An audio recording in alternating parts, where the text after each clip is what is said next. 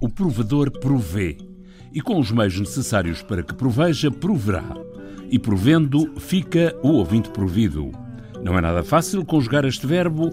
Eu provejo, tu proverias, ele proveu, provejamos nós, proveríeis vós, eles provessem, provede vós, provejam eles.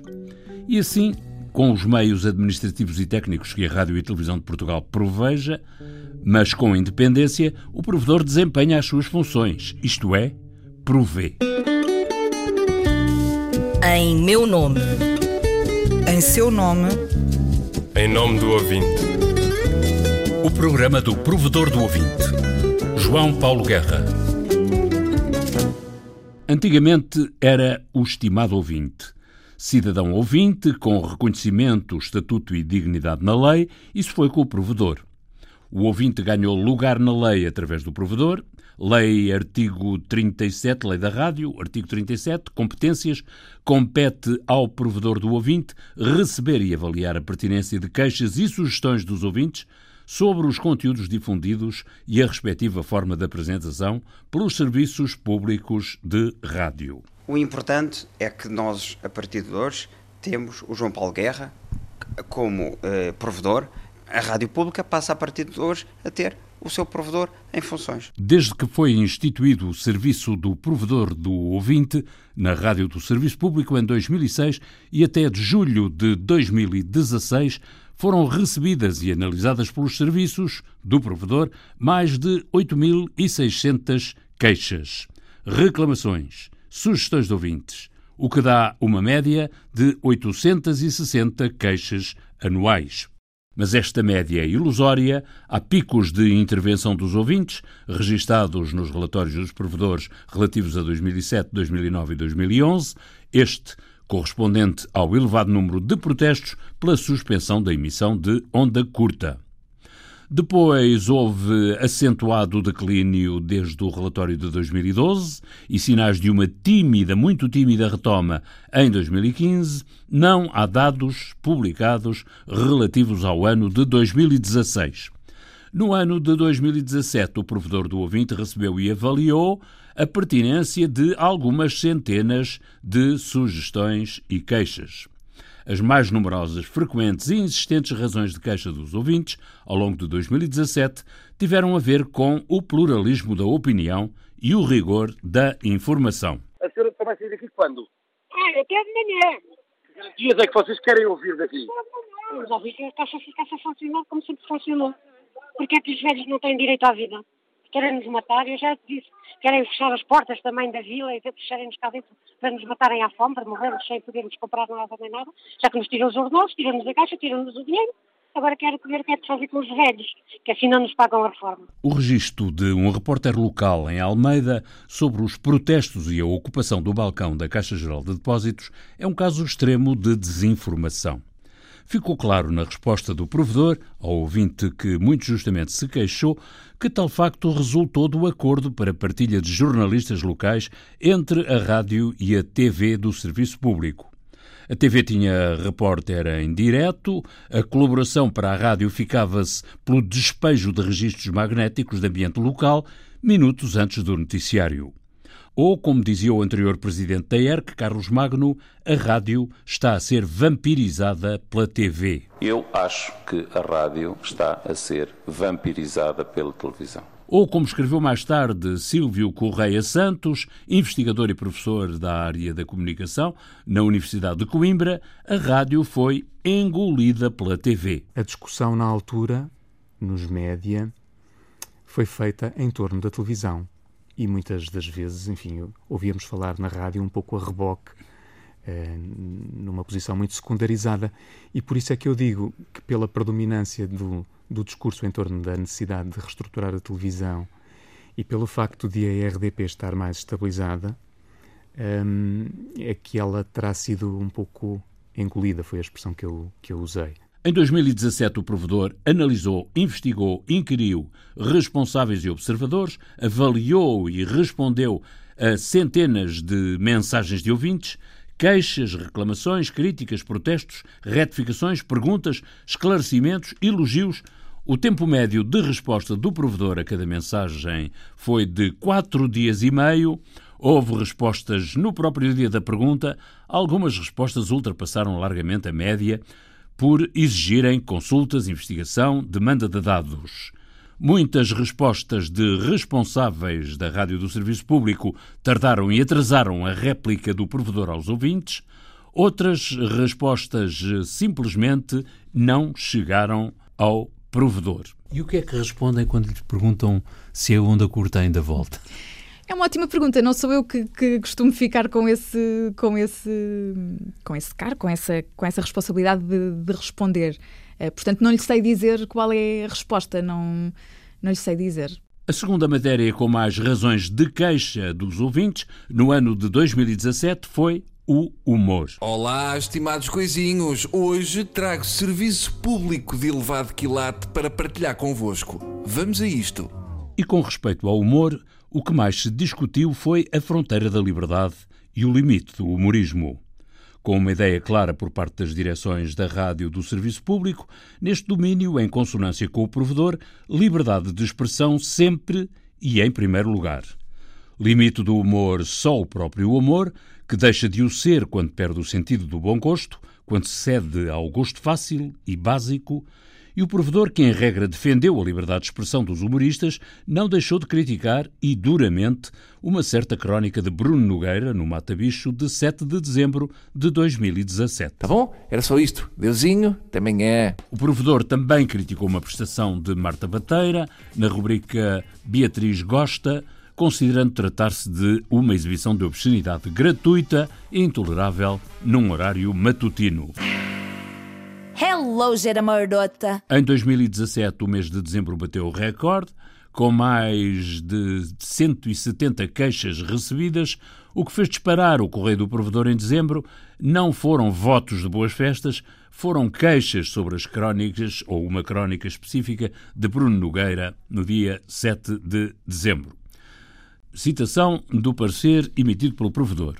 O provedor eh, ouviu e analisou a referida rubrica e considera que o respectivo conteúdo substitui o humor pelo mau gosto e a grosseria. Trata-se de um desempenho básico, desordenado, mal informado e preguiçoso que perde a graça e não ganha nada em troca. A Rádio Pública do Estado Democrático e Laico, que é Portugal, não pratica censura e proporciona a liberdade de expressão aos seus colaboradores, mas o humor em liberdade tem como limites naturais o bom gosto e a consideração do auditório a que se dirige. Fim de citação. O número de queixas relativas a programas de humor determinou a abertura de um debate sobre a matéria. Dom Januário Turgal Ferreira participou no debate para dizer que Deus tem sentido de humor. Ouviu provavelmente neste, nestes tempos algumas piadas que foram feitas à volta de Fátima e que escandalizaram alguns dos nossos não, ouvintes. Não me tocaram, não me tocaram absolutamente nada. É o que vem no Evangelho. Foi a mim, Deus, que tu acolheste. Quer dizer, as pessoas não se escandalizam com a perseguição política, não se escandalizaram com a fome, não se escandalizaram com os baixos salários, não se escandalizam com serviços hospitalares, uns ótimos, mas outros péssimos, não é? Não se escandalizam, a não ser quando lhes dói, dói na pele, mas escandalizam-se de uma forma beata e ultrapassada com coisas com as quais nós até ganharíamos na apresentação, olhe, florida, descontraída, humanizada da nossa parte. Nós, no facto, não somos humanos até no tratamento religioso. Somos profundamente desumanos e profundamente fundamentalistas. A música também deu muito que falar na correspondência dos ouvintes para o provedor e por isso mesmo também eh, no programa Em Nome do Ouvinte se falou de música. Em seis edições do programa do Provedor falou-se de música e da playlist da Antena 1. Não há nenhuma exclusão. Nenhuma exclusão, nenhum nenhuma critério exclu... que exclua nenhuma exclusão. um tipo de música, um, um, determinado autor, um determinado cantor? Não, exclusão não há. Eu não posso colocar de parte que pode haver alguma subjetividade na escolha, mas isso eu penso que é uma coisa normal e natural. O provedor concluiu que música é música, a playlist é outra música. A playlist poderá constituir um instrumento de trabalho, mas não um fim em si mesma. Ou então teremos discos obrigatórios, onde antes havia discos proibidos da playlist ativa que esteve em vigor na primeira quinzena de junho de 2017, quando se realizou o inquérito no programa do provedor, 23 canções vinham de bandas sonoras de telenovelas.